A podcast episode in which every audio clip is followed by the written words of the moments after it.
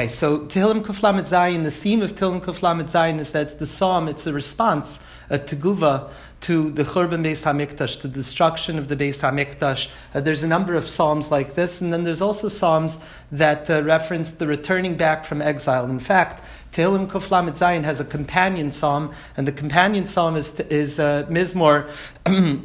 Psalm number 126, Kuf Chaf Vav, uh, with just an interesting point we had mentioned right at the outset of this year that, um, that Tehillim Kuf Lamed Zayin is traditionally recited during the week before any meal um, uh, involving bread, uh, before we begin benching. It's recited right before benching. And uh, interestingly enough, it's companion psalm, uh, the psalm of the return to Zion, Shir, uh, Shir Hamalus Beshuv Hashem Shivas Tzion Hayinu Kecholmim, a song of ascents when we return to Zion we were like dreamers. So that psalm is the companion psalm, and that's actually sung uh, or said before uh, before we bench on Shabbos. Which, uh, interestingly enough, and we'll touch upon this later on in the year. Interestingly enough, references the notion that uh, chol, that weekdays are a kind of exile, and Shabbos is a kind of redemption. So therefore, uh, Psalm Kuf Lamed Zayin is sung before benching during the week, and Psalm Kuf.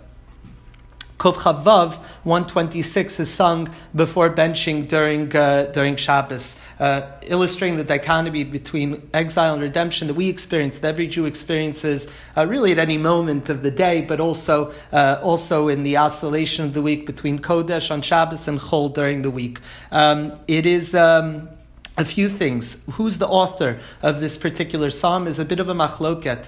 Uh, according to Eicha Rabasi, the Medrash on Megillus Eicha, according to that, it was composed by the Navi Yirmiyah, uh, the prophet of the destruction of the first temple. According to Rashi, it's a collective lament. Rashi goes against what the Gemara says uh, with regards to the authorship of this particular psalm, and Rashi tells us that uh, it was composed, as it seems, by a group of Jews, by a group of exiles that it was almost this was the spontaneous psalm that was sung by the group of exiles as they were weeping on the rivers of Babylon. And according to the Gemara in, uh, Daf Nun Zayin Amud Beis, tells us, which is a place of the Agados HaChurban, the different Agados that uh, talk about the stories in the Gemara that talk about the destruction of the temple, according to the Gemara in Gittin. So it tells us that the author of the Tehillim was David HaMelech, who's writing it prophetically, uh, seeing the destruction that would happen uh, when the Beis HaMikdash built by his son, by Shlomo HaMelech, would eventually be destroyed. And, uh, and that's, also, uh, that's also the opinion of the Mitzudas David and the Mitzudas Tzion, which is the same person. Uh, that's the opinion of the Mitzudas, the Bala Mitzudas as well. Um, so that's so much for the authorship of the psalm. And um, I mentioned in one of the earlier shiurim that psalms that all of Tehillim are meant to be seen as a tool, as a spiritual tool to be used at all times. And uh, according to uh, the Shimush Tehillim, Shimush Tehillim is a sefer, as we mentioned, uh, coming from the times of the Geonim. Uh, we're talking 9th, 10th centuries in, in Bavel. According to the Geonim in Shimush Tehillim, so this, uh, this psalm has a very unique, um, this is the riddle I'm going to give you basically for the rest of the shir, something to think about that I want to maybe return to at the very end of the shir, is that uh, he he writes in Shimush Tehillim, the author is uh, unknown, anonymous to us, but in Shimush Tehillim it says, Tov shesone. So somebody that wants to go ahead and is struggling uh, with enmity between themselves and others, or struggling with a sense of uh, feeling that others have enmity towards them. So this Tehillim is, uh, is auspicious to be saying for that. This, is a,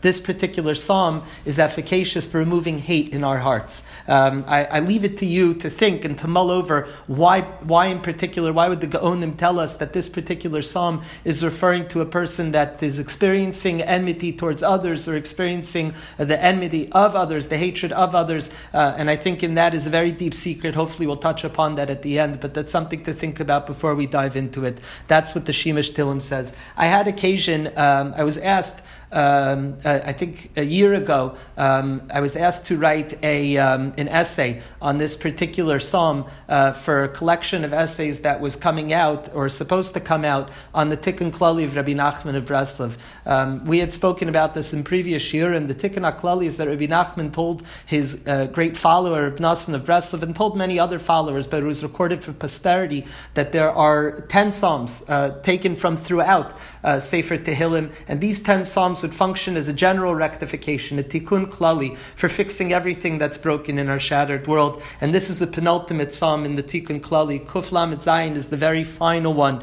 in tikkun klali. And um, in, in the essay that I was writing on it, which is as yet unpublished, in the essay I quoted from Rav Yisrael of Rizhin. Rav Yisrael of Rizhin tells us, he writes the following beautiful thing. He is reported to have once said, In the time before the Messiah, who will be the seekers of truth? You see, he said, during those times, one won't be searching for one who won't be searching for the truth will be able to recite Psalms. However, one who will be searching for the truth will find it difficult to say a single chapter. Meaning, the sense is, is that in the time of when we're experiencing turmoil and, and, and tumult and chaos, and uh, certainly I would say, uh, you're going to forgive me if I make reference to our own time uh, that has begun, the epoch that's begun basically uh, a week and a half ago for all of us. Uh, uh, certainly, this is in reference to it. The Rav Yisrael Rizhin said that for somebody that's concerned about truth, for somebody that's concerned about meaning, it will be difficult to say a single psalm. Uh, and, and, uh, and, and thinking about what exactly that means is that, uh, well, at least how I translate is that it's, uh, you know, people say, say Tehillim. go ahead. We have a Tehillim list for our school, for our community that's been growing, unfortunately, every night with more and more people to say Tilim for Rahman al and uh, and they should have refuah shleim b'soch shar Yisrael. And uh, when we go ahead.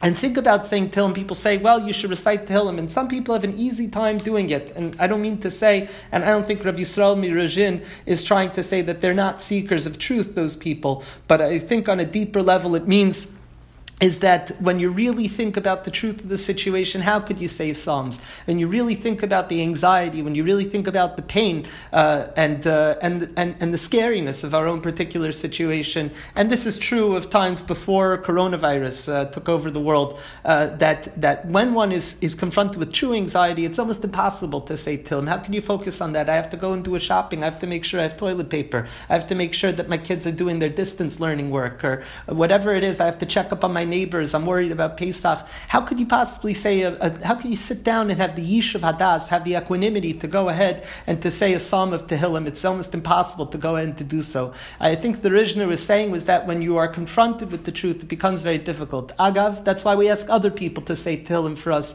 uh, in normal times. But in a time of anxiety, how do you go ahead and say Tehillim? I think, and I want to suggest that perhaps one of the answers to this, or one of the ways to deal with this, is to say that you're not saying Tehillim to to go ahead and to alleviate the anxiety. You're not saying Tehillim in order to go ahead and find some magical cure to whatever ails you. In, instead, Tehillim is anxiety. When you read Tehillim, when you read a, a particular psalm like this one, like Kuf Lamed Zayin, that speaks to uh, a people going out to exile and witnessing the world that they knew uh, lying in shambles and in destruction and, and, and unsure of what the future holds for them, uh, this, wasn't, uh, this wasn't asking Hashem for an answer. This particular Tehillim was articulating a deep feeling that only they could go ahead and to do so. Uh, and so, so then it becomes easier to say Tehillim because it's not a remedy for anxiety anxiety, it is anxiety. And once you recognize that the language of Ruach HaKodesh, the language of divine inspiration, allows us or gives, or gives uh, a way for us to express that anxiety, so then we're able to say the Tilm, then we're able to say the Psalm.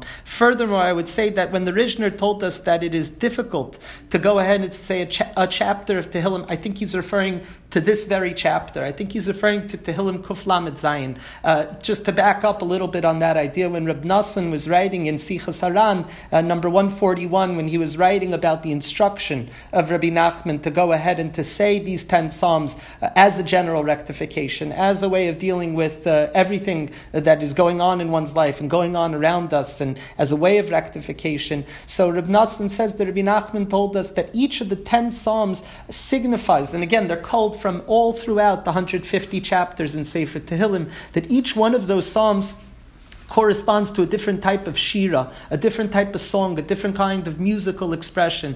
I think that Tehillim Kuf Lamed Zayin, which is the second to last of the Tikkun Klali, the second to last, the ninth of the types of songs, I think that we're talking about the song that cannot be sung. I think we're talking about the chapter that's difficult to say, the chapter that uh, that when we try and go ahead and sing it, when we try and uh, we try and express ourselves through this particular psalm, we find it nearly impossible. There's this uh, collective lump in our throat that rises when we try and say it. There's this sense that uh, I don't know if you've ever. Uh, I'll give an example of what happens when you try and sing. I remember I was going out on a business trip um, a, a while ago. I hadn't been away from my family for for too long up until then. I'm not really a businessman so I, I don't really fly out like that. I know there's people that do that often. Um, so I'm sitting on the plane and I'm uh, and I have my headphones in and I'm listening to a Spotify playlist and, uh, uh, and and you know like indie music or whatever. And this song comes up and the name of the song is my daughter's name and it's a beautiful song. I know the song, and I was missing her, and uh, and and there I am, uh, you know, nearly in tears on an airplane, listening to like this uh, to this indie guitar song, and uh, and you feel when you try and sing sometimes when you're feeling overcome by emotion. Uh, so when you try and sing, you feel that this lump in the throat. That's exactly what happens in this particular psalm. The psalm which opens up and says, "Eich nashira shira Shem How can we sing the song of God on a foreign land? How could we sing this, uh, this song on a strange land. So, this is the ninth kind of melody, and the ninth kind of song is the song that we cannot sing, is the song that we are unable to articulate, that we're unable to express because of the collective lump in our throats. Uh, this, is, um, this, is, this goes hand in hand with what. Um, Shlomo HaMelech said in Koheles that there's uh, so many different times for different things. Um, we could go ahead and we can exalt in Tehillim. For example, the very next psalm in uh, in Tikkun Klali, Psalm number 150, Hallelujah, Hallelujah, Ovde Hashem, Hallelujah, Bekira Uzo, which is an exaltation, a sense of, of complete joy and, and, and being enraptured with God's presence. And that kind of song, that kind of jubilant song, uh, maybe that would be like a, a rave or, or an anthem of sorts of joy. That kind of song comes together with when a person is unable to sing, when a person is unable to express themselves in song or or uh, you know, like uh, like the like the musicians playing on the deck of the Titanic. It's song, but it's uh, but it's couched in tremendous tragedy. It's couched in a sense of loss. It's couched in a sense of the ship is going down, um, and that's exactly what I think Tehillim Kuf Lamed Zayin is. This is the psalm on the deck of the Titanic. Um, when we say when we say Eich Nashir et Hashem Nechar, of course, the words of David HaMelech or the collective lament of, uh, of, of the exiles from Jerusalem, depending on, on which opinion you follow as to the author of this particular psalm. Uh, when I was thinking of these words in preparation for the Shir, Eich Nashir Shir Hashem Nechar, I was looking around, and the truth is, it's incumbent upon us to connect every single uh, word in Tehillim to really feel it and to connect with our own particular situation so when I was looking around and um, I got a picture today from the 26th floor right over Sherman Square, which is packed with people in New York City, and it looks like Admas Nechar. It looks like uh, it looks like a strange land. I think we're all in a strange land right now. Whether uh, whether the strange land is being cooped up in our houses, or whether you're like me in the city, and and uh, I think it's fair to say that uh, I don't think people truly understand if you're not in Manhattan uh, what it feels like in Manhattan, a city that we come to and that we live in, which is filled with people, every type of people, which is characterized by uh, constant interaction with, with people that you'd never come in contact with before. Uh, to see that, to see that city, I can't believe that one would get emotional over New York City. Uh, we get emotional over Jerusalem, but to, to get emotional over New York City, um, the sense of, of the most uh, one of the most vibrant cities that humanity has ever created. The sense now is um, is trepidation, is fear. It's scary, as Rabbi Robinson said to us last night at the Chaz's Askara. Shul will reopen. Um, we will be able to get back to uh, to our own mini redemption of being back in a base Knesset, of being back in a shul, and being able to return to that kind of a place. But uh, for all intents and purposes, it feels like absolute admas necha right now. It feels like absolute sense of being in a strange land, strangers in a strange land, which is where we find ourselves. So the Tehillim, this particular psalm, takes on new meaning. It takes on new importance when we consider our own situation, and I don't think that it's a stretch to go ahead and to recognize these situations as somewhat tantamount, or at least expressing the same sense of bewilderment and befuddlement as to what exactly is going on. Remember, these exiles, the Beis Hamikdash has not yet been destroyed, but Nebuchadnezzar II had already sent out exiles from, from Jerusalem all the way to Babylonia, uh, along with the great leaders of the nation as well, and that's the particular psalm that we're singing over here. So I want to go ahead and. Um, and uh, maybe we'll do this. Maybe we'll. I'm going to share my screen with you. We'll take a look at the Mizmor, and then I want to uh, share a few concluding thoughts at the end of this. So I sent the link. It's in the top of the chat as well. But uh, you could also take a look at my screen. And um, here we go. This is the third Mizmor, as we've done before, um, traditionally. So, what we're going to do, we're going to read it in Hebrew, then read it in English, and we're going to go ahead and we'll, uh, and we'll try and expound upon a, uh, a certain particular thoughts. Al Naros Bavel, by the rivers of Babylon, Sham Yashavnu, Gambachinu, Bizachrenu, Tzion. There we sat and we recalled as we remembered Zion. Al Aravim Besocha Talinu V'Kirusenu uh, by the banks of the river, on the willows by the banks of the river. We took our kinorim, we took our harps, and we laid them down. It's the musicians putting down their instruments and laying them down to rest. This is a reference, of course, to the Levium who would play their harps, and we have Tehillim that also refer to the playing of the harps, Halu, Bekinor, right? Playing Hashem and, and, and worshipping Hashem through the Nigun, through the playing of the song of the harp. And here they're saying uh, those harps which once played the songs of Hashem on the Duchen and the Beis Hamikdash over the So those harps, the strings of those harps are falling silent. They're no longer vibrating. They're being hung on the willows in Ignomia's place on the side of the Babylon River. Kisham sha'alunu shovenu davre shir v'tolelenu simcha shiru mishir tzion. And in such a particularly cruel way, so our captors, uh, the Babylonians, told us, they, say, they said to us, sing one of your songs, sing the songs of Jerusalem, uh, the kind of casual cruelty that Jews are all too familiar with. Sing Sing us one of the songs that our tormentors asked us, sing us the songs of Zion. And the people responded, Eich nashir ashir Hashem alad. How can we go ahead and sing the Lord's song on a foreign land? Yerushalayim, Tishkach, Yemini. If we forget Jerusalem, so let my right hand wither, let it forget its cunning, as if the response, the heroic response of the captives, of the captives to their tormentors who were saying, Okay, Jews, sing us a song. When they the response of these Jews was to say, How dare we sing the songs that we sing in the Beis Hamikdash Shalad Masnechar? How dare we go ahead and fulfill this request in our time of mourning, in our time of, of, of utter desolation? How can we go ahead and sing a song at this time? A brave and uh, strong remark. This uh, Tishkach Yemini, which is sung at the end of every Jewish wedding, at the end of every chuppah. The Gemara in Brachos tells us that anybody that goes ahead and rejoices together with the chassan and the kala achas michurvis Yerushalayim, as if they've gone ahead and they've built one of the ruins of Yerushalayim, which is why we start and we and we we we frame every wedding, the joy of every wedding, we frame by saying, yeah, we are singing Alad Masnechar, right? We're still in exile and we are singing the song, but we're absolutely remembering the response of these captives and saying our singing now is not like the singing that they were asked to sing by the rivers of Babylon. Our song is a song of remembering Yerushalayim. Our song is a song of, of, of anticipation of the redemption. Yerushalayim, Tishkach, Yemini, Titbag, Lishoni, Lechiki, Im Im lo Ales, Yerushalayim, Arosh Simchas, if I forget thee, Jerusalem, let my right hand wither and let my tongue cleave to the roof of my mouth. Again, cleave to the roof of my mouth is an interesting thing because we know uh, we recite one of the kinos on Tisha B'av tells us how the exiles turned to our cousins, turned to the Arabs on the way up to Bavel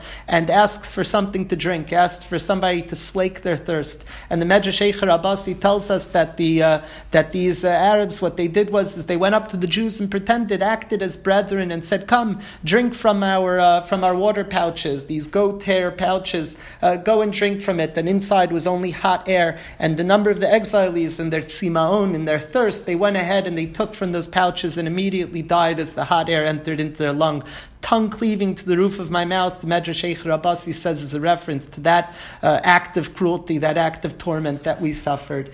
Let my tongue cleave to the roof of my mouth if I remember thee not, if Jerusalem is not above my, chief, my chiefest joy. I want to tell you something really interesting. One of the most famous speeches of uh, the great abolitionist Frederick Douglass, uh, the name of the speech is called What, is, what to the Slave is the Fourth of July? Uh, Frederick Douglass was asked by the uh, Rochester Ladies Anti Slavery Society uh, to give a speech to them about Fourth of July, and uh, it's considered one of the most famous speeches of Frederick Douglass. The name of it again, What to the Slave is the Fourth of July. And he made reference to this particular psalm, to the tormentors asking the captives to sing the songs of Jerusalem. So Douglass likened uh, himself. Um, an abolitionist, somebody who had who had uh, who who watched as his brethren were still ensnared in slavery, ensnared in our country's original sin. Uh, he watched uh, and he told them. He said to ask me to give a speech on the Fourth of July is like the captives asking uh, is like the tormentors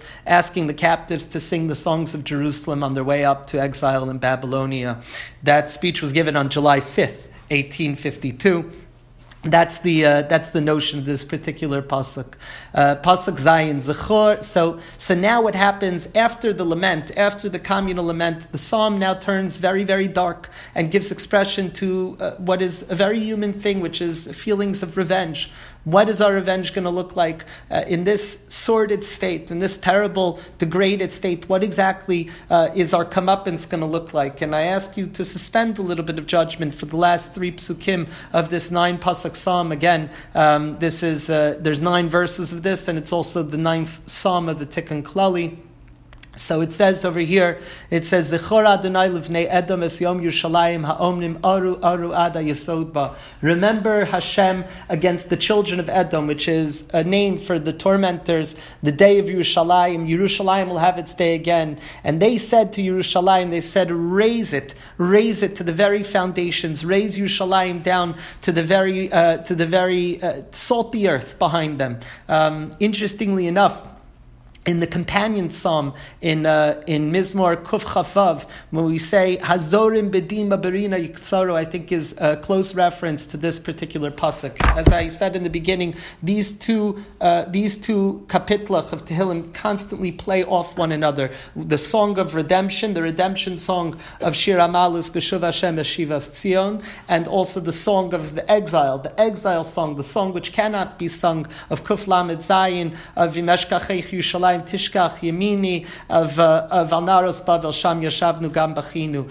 In Kuf Chaf Vav we say Hazorim Bedima. Those who go ahead and plant in tears Berina Yiktsaru, they'll go ahead and they will reap in joy. And uh, the sense, uh, I think, is even deepened when we connect it to a pasuk that appears uh, in uh, that appears in Eicha. It says, "Tzion kisada ticharesh," says that Zion will be like a field that is raised over, a plowed over field. And indeed, the Makom Beis Hamikdash, uh, Beis Zvul Tifartenu, was raised down to its very foundations, was left as a, a salted over field. Uh, this was the field that Rabbi Akiva and the rest of the Tanaim were, were walking through, and Rabbi Akiva began began to laugh when he saw it like that because Rabbi Akiva recognized that they were sitting at rock bottom, that they had seen now the rock bottom of the destruction. That was the second temple. But Zion Kesada Ticharesh. So I, I thought to say, um, I thought to say that perhaps you could connect all three together. That when the Navi tells us that Zion is going to be plowed over like a field, which is the harshest terms of the destruction of the Beis Hamikdash, indeed, in there, uh, Taman, hidden within that, is the secret of the redemption, is the is the seeds of redemption. Only when it's plowed over, only when you could, only when there's nothing left, when you've hit rock bottom, can you be Zoreya, can you plant in a plowed field, and then in Yirtz Hashem you could go ahead, Berina Yiktsaru, and then you could go ahead and reap with joy. So that's why I think when we say Aru Aru Adi Yasodba is a reference to the plowing over of Jerusalem, raise it to the very foundations. I want you to keep in mind, hopefully, uh, this notion of foundations, which we'll come back to in a couple of moments.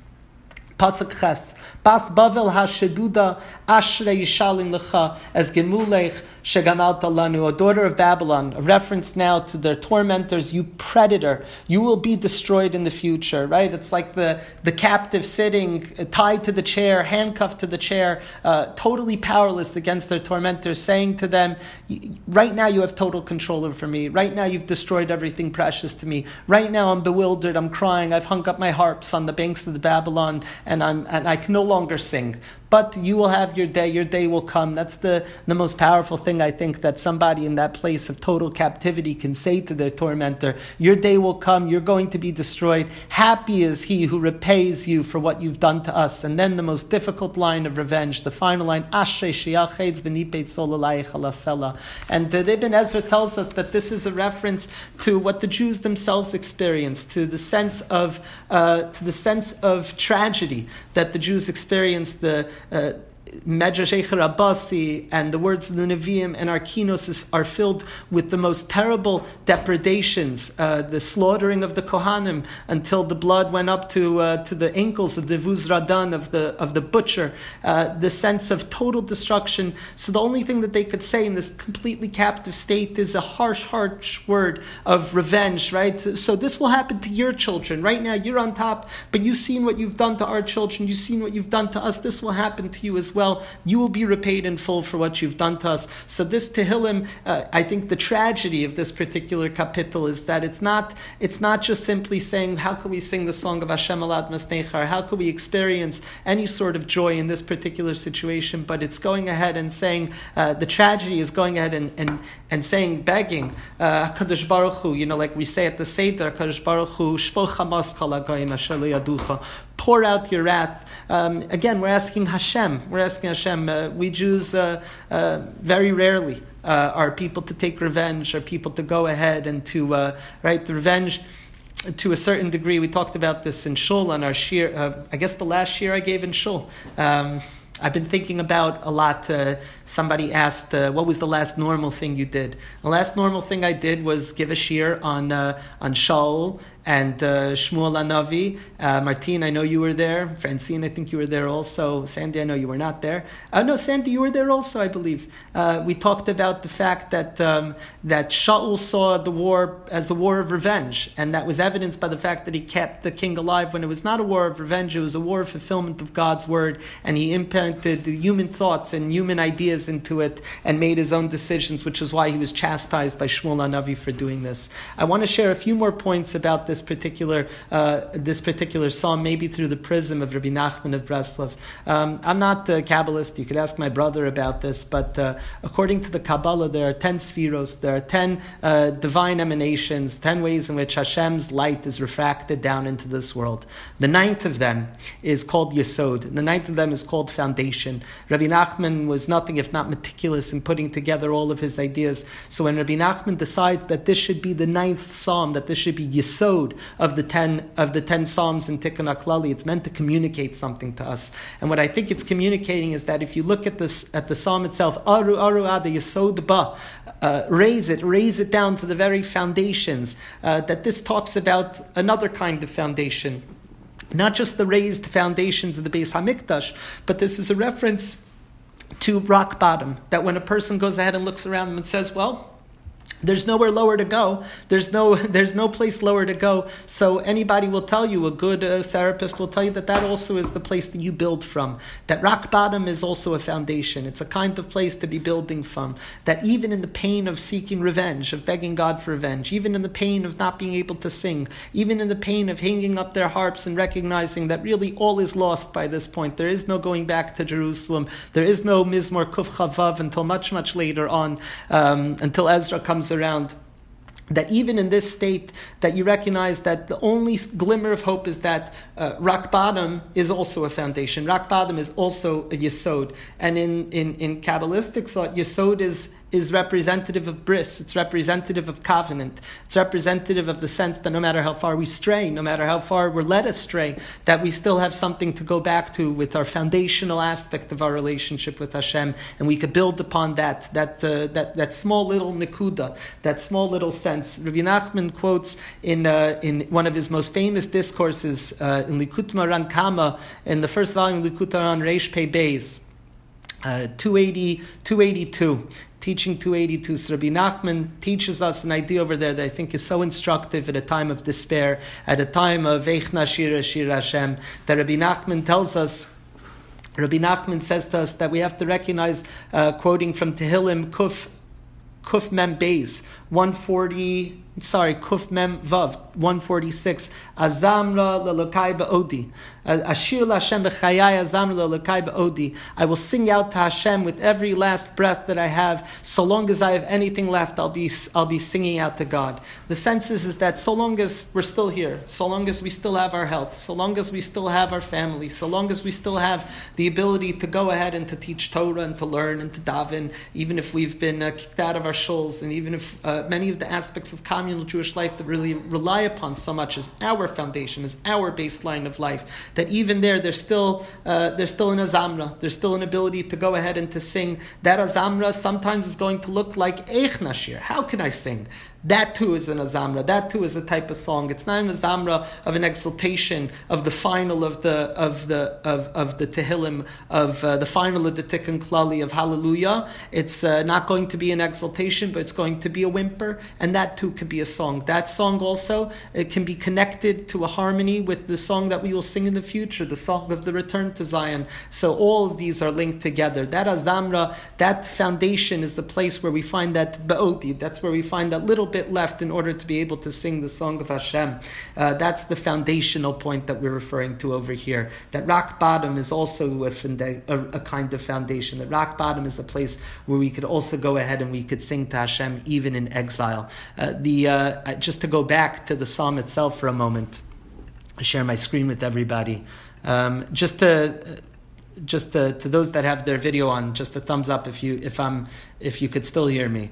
If Okay, fantastic. So one of the things that we uh, talked about over here is Echna Shira Shira Hashem Al Admas Nechar. Going back over here, Echna Shira Shira Hashem Al Admas Nechar. Um, so I think that maybe we could go ahead and we could answer the question that we began this particular shir with. Uh, I asked, uh, based on the based on the Geonic work of Shimush Tehillim, that this Tehillim is Tov Omra Lavir Sina Shasone Acherim.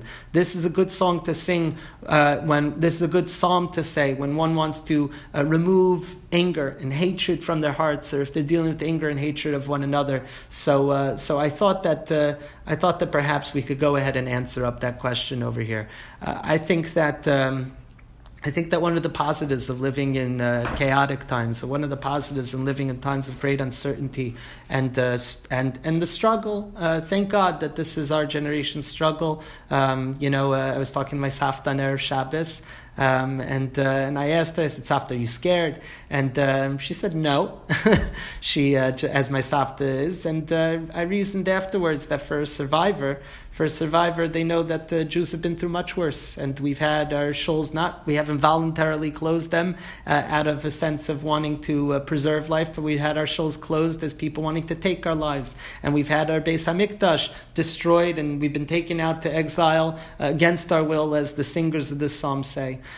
in a place of admas nechar, in a place of strangeness, when everybody is feeling that sense of strangeness. So in that kind of a situation, so how can enmity find its way in? It's amazing because it's amazing because our, our notion is, is that the Beis Hamikdash is destroyed because of sinna.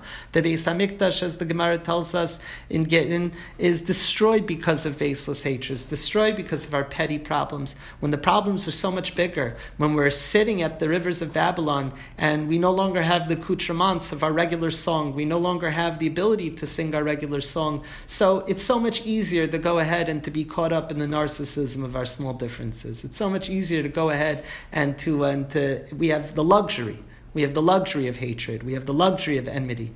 Uh, at least for us. Um, at least for us, we could say in a time where uh, where kimat kulam, every single Jew is going through the same thing the rest of the world is. I was talking to one of my uh, one of my colleagues today, and she was telling me she was expressing uh, pain that mass had been canceled on Sunday, and I said, I know what you, I know that feeling. I, I, know what that feels like. A devout, she's a devout Catholic. I, I know what that feeling is, uh, both bichlali in a broader sense, and also in a uh, in a more prati sense, in a more particular sense for the Jewish people when we're all experiencing the same thing, so then so then we don't have the luxury of sinna. When we're all sitting at the rivers of Babylon, when we're all sitting on Admas Nechar, strangers in a strange land in a strange situation, we don't have the luxury of allowing ourselves to hate. We don't have uh, the luxury of allowing ourselves to uh, to focus on the enmity uh, that we have for others or that others have for us. We focus on chesed. We focus on what we could do for people when they really need it.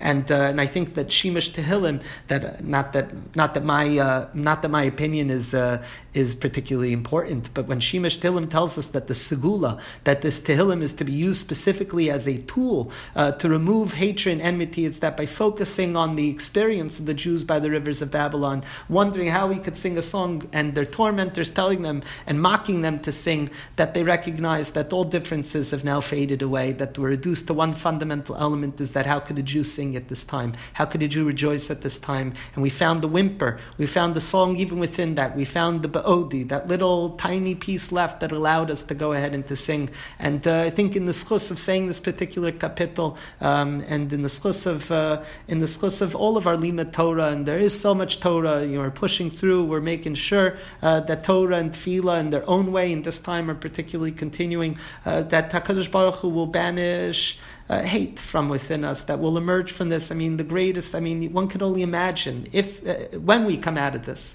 when we come out of the situation, that uh, uh it's our tefillah, it's our tefillah that we see uh, a new kind of recognition of each other's humanity, a new kind of recognition of our shared predicament, of our interdependence of one, another, that even if we feel well, we have to care for others, the fundamental aspect of everything that we're doing right now, the fundamental chesed of everything that we're doing right now. Now we realize that maybe I, I, I, am by by nature pessimist, but uh, we recognize that uh, that Beis Hamikdash is built through the removal of sinas chinam, by the by the bringing in of avas chinam, of achva and reus uh, that are also said at the chuppah when we sing in Heshkachich Yerushalayim Tishkach Yimini. So both the building and the destruction are, are tied into one another in this particular place. And in the schus of this Tehillim, uh, that when we do emerge from our houses, we emerge with a greater sense of responsibility for one another, a greater sense of love, a greater sense of achva and reus, and that that uh, we still don't forget Yerushalayim, but hopefully we see it built as fast as possible, speedily in our days.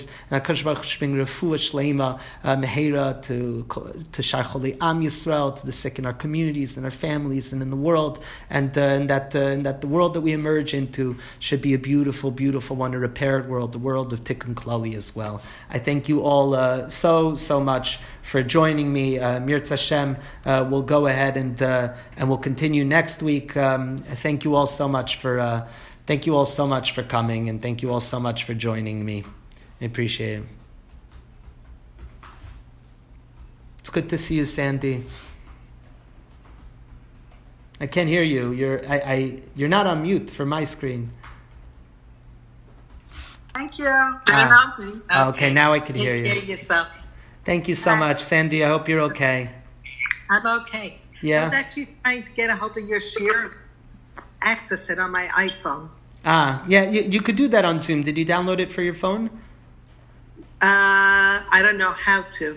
Um, do you want me to show you real quick? Yeah, because you showed me once and they worked in, in the share. If you have time, you have two minutes? Yeah, of course I do. Hi, Martine. Hi, Francine. Hi, Dara. Um, w- one second. Are you looking for Zoom or are you looking?